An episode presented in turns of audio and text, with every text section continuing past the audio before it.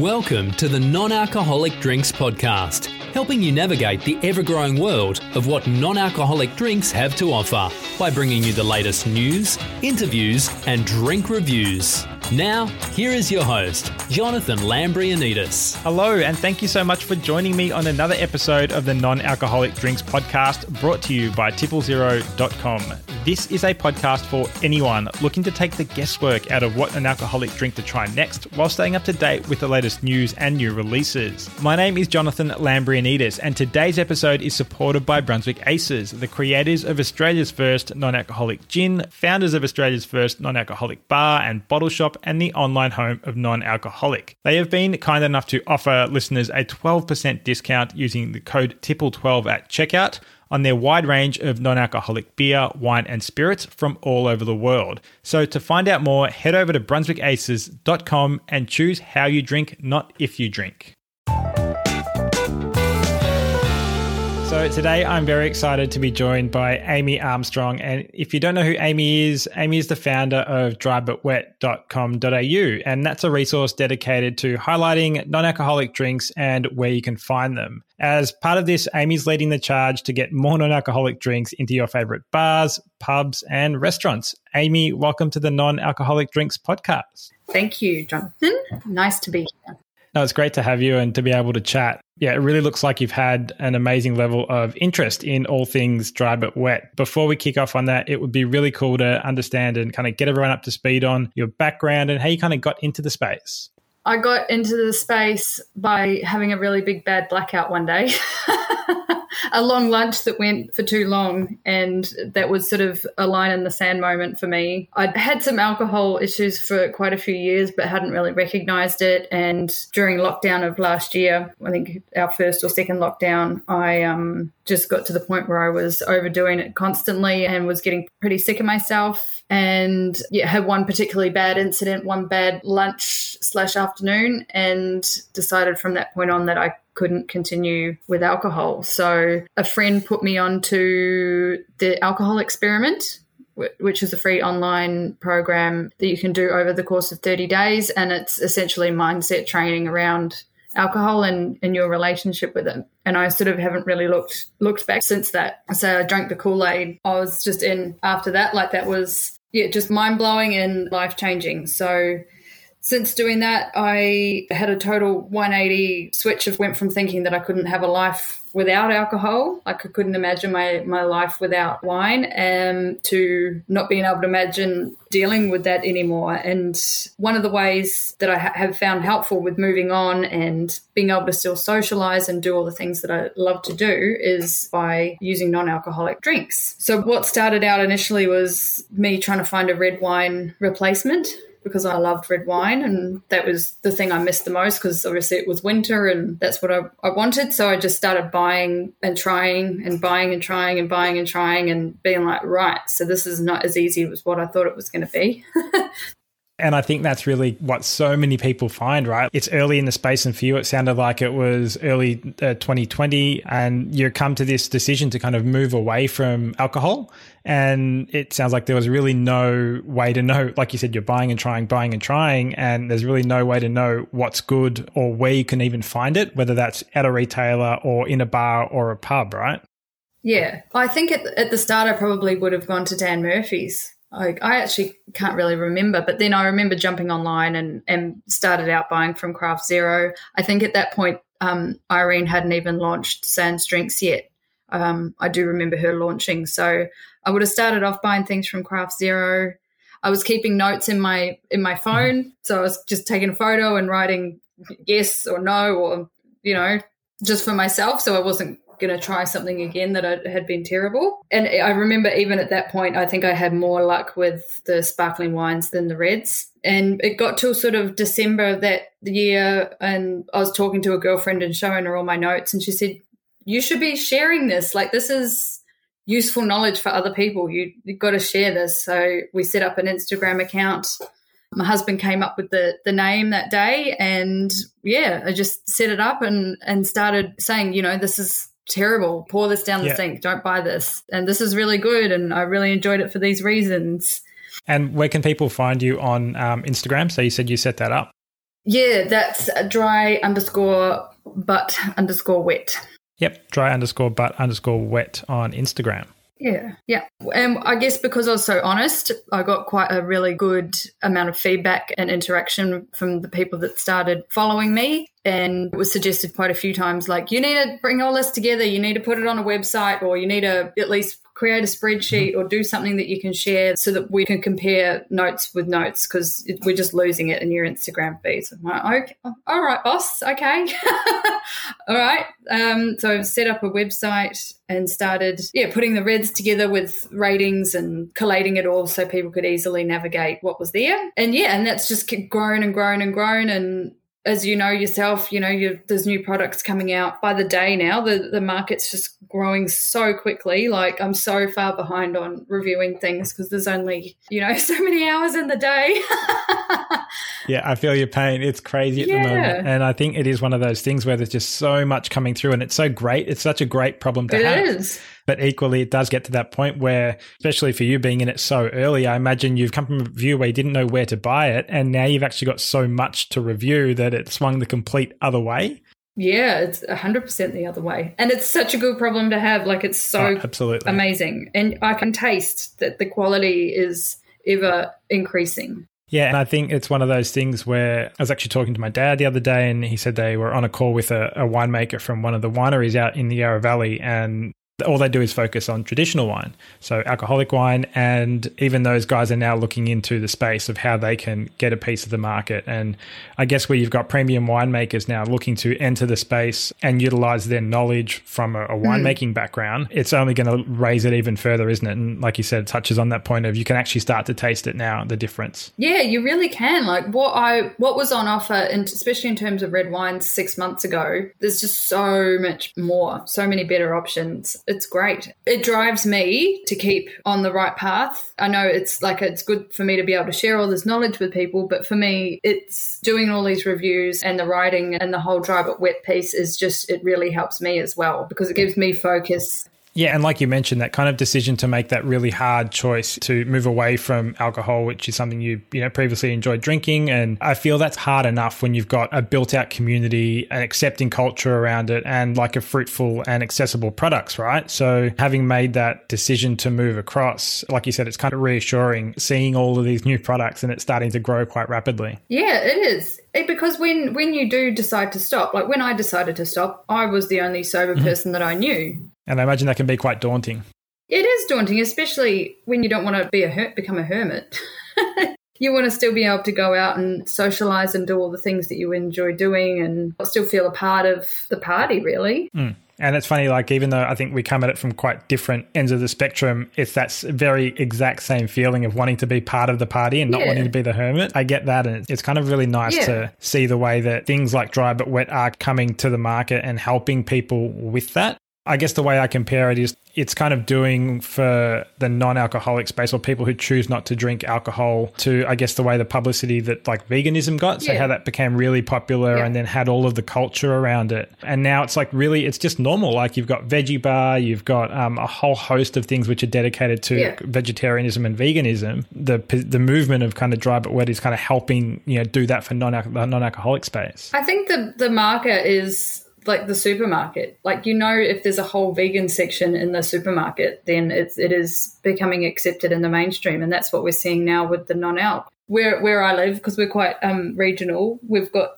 three Woolworths in our town, and one Woolworths is only one is starting to stock the non-alc. And I walked in yesterday, and they've now got the whole new Naked Life range. Oh, yep massive range. Yeah, they're starting to really grow, aren't they? Yeah, and it's all in there. And it's just like, it's really the marker, I think. It's starting to cross over. And have you seen, I guess, from your end with people you're interacting in, whether it's directly on the website or through Instagram, have you found that people are kind of skewing to one particular type of drink or a range of drinks? I thought it was one. I had a, this preconceived notion that everyone was only interested in wine because I think a lot of the people that I was interacting with were heavily focused on wine, but I'm trying to do some market research and business building ideas and all of that at the moment. And so I've been doing a lot more interacting with people one on one. And yeah, it's not just that at all.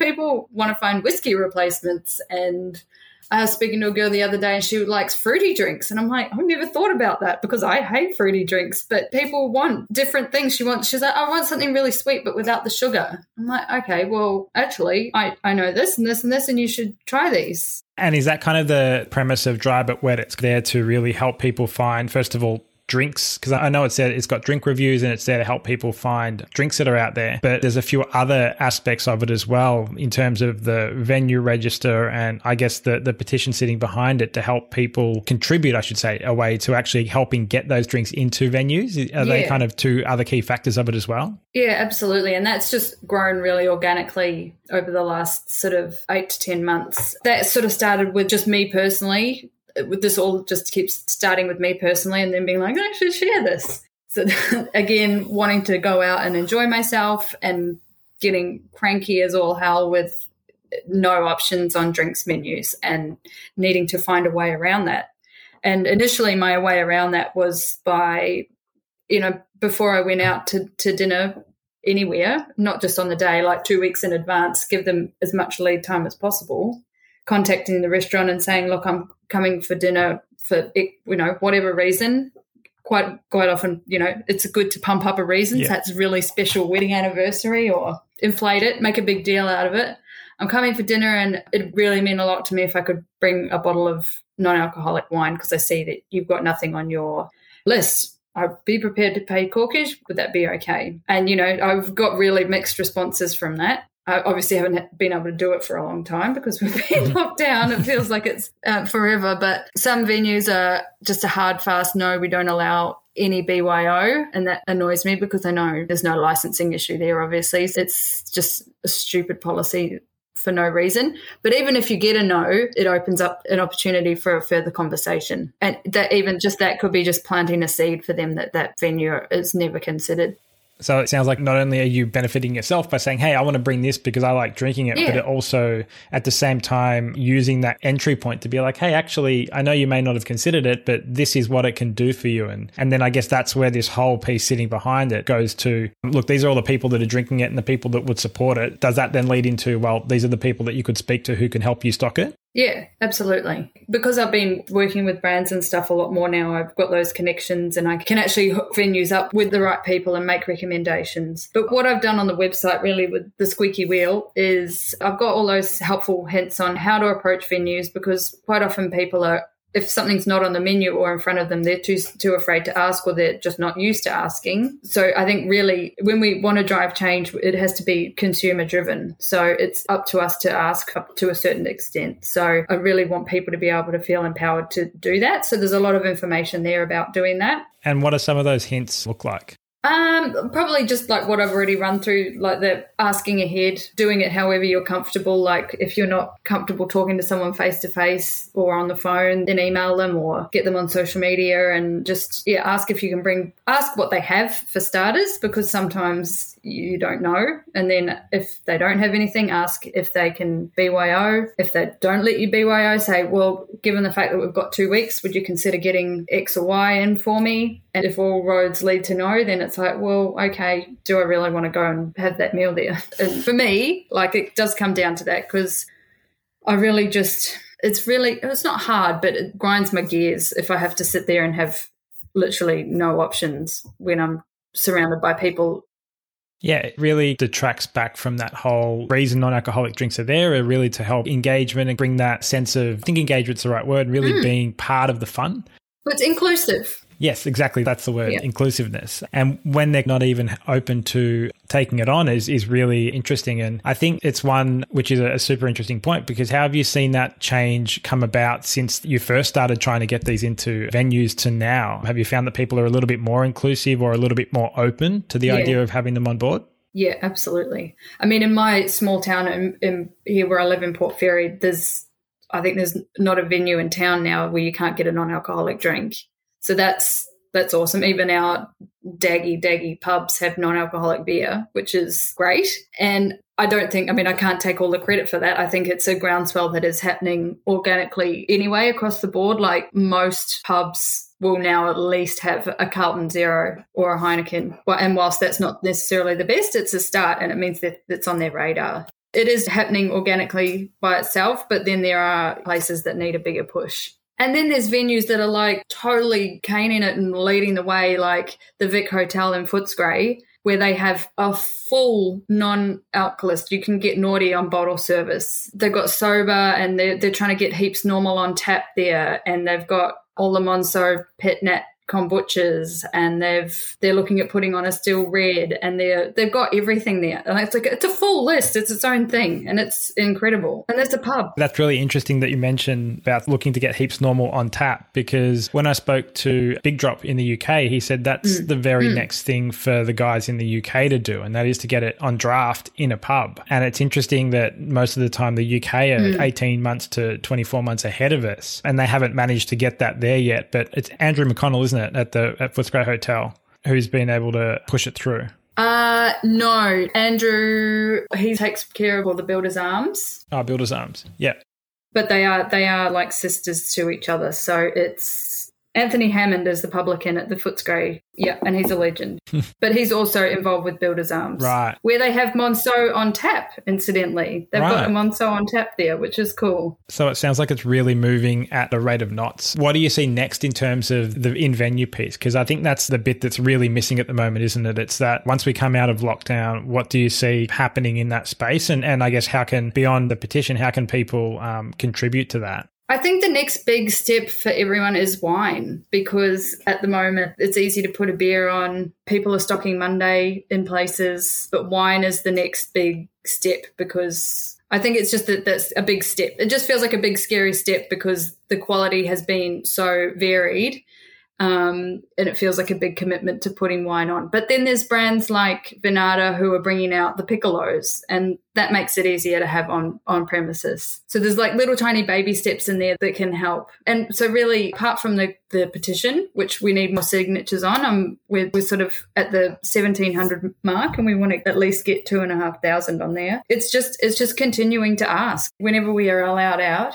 again. It's just continuing to ask and have those conversations if you get a no, just keep asking. And really pushing the point, and so much of it is still out there in terms of people actually don't know that it is something which is in demand. Because I almost feel like you could have a discussion with so many pub owners or restaurant owners and they may not know. So I think that's right in terms of keeping the momentum behind it. Keeping it on their radars. Yeah. yeah. And I think also supporting the venues that do do the right thing is really important as well. Supporting them and promoting them. So if you if you are having dinner somewhere and they've got options, then sharing that on your social media if, if you're comfortable doing that. It helps them an awful lot as well and just encourages more of the same because venues talk to each other like they're a whole network. And if people see someone doing something well, then they're maybe going to be a little bit more inclined to, to giving it a go. And in terms of the venues as well, you've got the venue register, which houses venues from all over Australia, right? So yeah. have you found that has been a, a really good resource? I think you've used it yourself a couple of times, right? Yeah. Yeah. I have used it myself, which is, it's good. It's handy to have. And yeah, that's growing all the time. It's sort of, things have sort of slowed up since we've been in, in lockdown. I feel like people aren't in the right headspace to be adding to it, but it's good and it's there's venues in every state and territory in there now. So once people can get out and about again i think i'll, I'll start asking for more submissions to that because it's really important for people to be able to support the venues that are doing the right thing and know where they are. Yeah absolutely. And they're not even i guess centered in the main cbd areas. They're really or i've found at least they're really branched out even out into the suburbs out here down in melbourne I walked into one just before lockdown six hit and it was really intriguing. I was talking to the owners and they were like, Oh, we love our non alcoholic drinks here. And they had the Lyre's range, they had a couple of other spirits as well, and they had a few different beers as well. So it was just nice to see the ranges start to grow. But I think you're right in terms of that piece, how mm. the Vinata guys have the piccolos coming in. And like you said, that kind of really de risks it for the, the yeah. venue because they're not going to be stuck yeah. with a big bottle. They're actually going to be able to move one bottle yeah. and then not have to sit on the rest of it, which is really quite cool.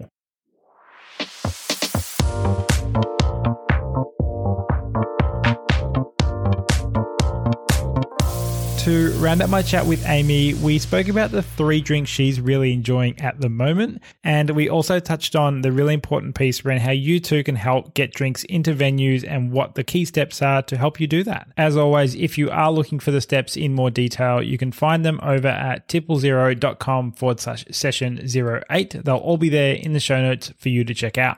So check out what Amy has to say on her favorite drinks and how you too can contribute to getting more and more drinks into venues as well. I did want to ask you what a couple of your favorite drinks are at the moment. Like you said, there are so many coming through. If I can narrow it down, what would your top? I'll give you three. What would your top three be? My desert island drinks. yep. The Noughty rosé so good. Really, it's um, it's a cut above the rest. So good the Molly Rose mm-hmm. Citra. Citra? The orange one? That beer is so tasty.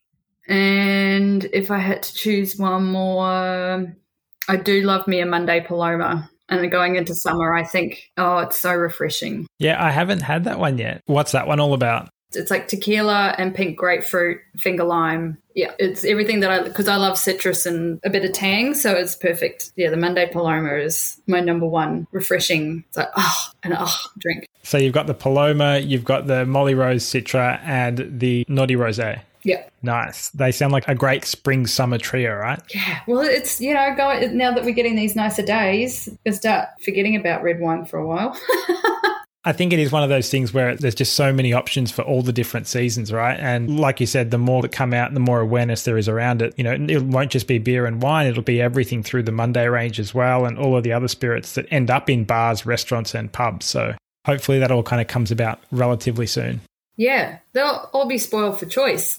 it would be nice to have it all available and, and out yeah, there as soon as possible. I think we're we're a little way away from that, but it, it is happening, and it's it's exciting that it's happening the one thing that bothers me is the sort of the like the low hanging fruit option. There's a restaurant group in in Melbourne that before we went into lockdown have announced that they're putting a full wine list on at, at each of their however many venues, but they're putting on McGuigan's and they're just basic options. Yeah, so they're going for the ones that have maybe the higher distribution instead of doing, I guess, the groundwork to actually find the bespoke ones. Yeah. Doing any research and putting something out that's actually drinkable on. Yeah. That's kind of the biggest thing because you see so many companies who are getting into making it or getting into stocking it, and they're like, we need to get into non alc. And then they get into non alc, but they're actually doing themselves a disservice by getting into it without doing the 20 hours of research that it takes to actually identify what works a successful story of a big brand doing this is James Squire. They took the better part of two years to come to market. And if you look at what's out there, you could consider them late. But by coming to market 18 months to two years after it all kicked off, they've actually done it in a way, I think anyway, with a lager that's probably, and my review says it, it's kind of the best in class or the class leading at the moment. So you're right. There is that perspective of instead of jumping at it straight away, just take the time and actually find out what is good and stock that. Otherwise, you're going to be stuck with a whole lot of stuff no one's going to want to drink. Yeah, absolutely. The thing that bothers me is that if people are going out and having this non alcoholic experience and they think that that's it, they see like the tip of the iceberg and they think that that's it they're missing out and then give up or write off non alcohol as just being dreadful based on the glass of McGuigan's that they had when they were out for dinner, then they're missing out on so much good stuff. And that's what grinds my gears a little bit about that. But, you know, I shouldn't complain because it's positive that it's happening. So it's just, it's not happening well enough.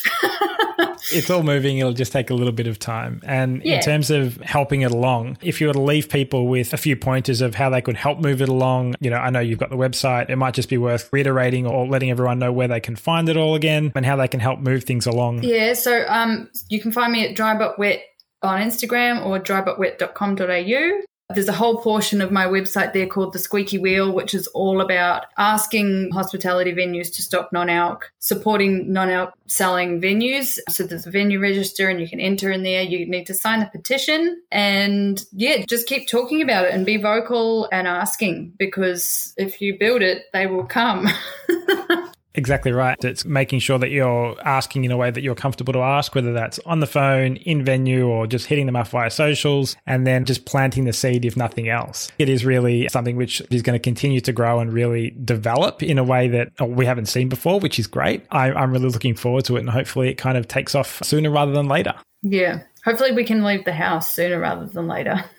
You're not wrong. I'm um, hanging out for that as well. But yeah. Amy, it's been great to chat with you and really hear everything about the way Dry But Wet is taking off and learning about how it is working towards that kind of future where non-alcoholic drinks are not only normal from a, like a culture perspective and like a general acceptance perspective, but also a normal where they belong alongside alcoholic drinks in pubs, bars, and restaurants. Thanks for coming on. It's been great to chat. Thank you for having me. Alrighty, that brings us to the end of another episode. I hope you found a lot of value in Amy's approach to getting drinks into bars, pubs, and restaurants, and also the ways that she's recommended that you can help out and do that as well. If you're looking for any more information on the resources Amy touched on or a little bit more about her, you can find that over at tipplezero.com forward slash session 07. And there you'll find all the links to Dry But Wet and Amy's socials as well. Now, until next time, I hope you guys are discovering all of the new drinks because they are literally being released at a rate of knots at the moment. And until next time, enjoy and I'll chat to you soon.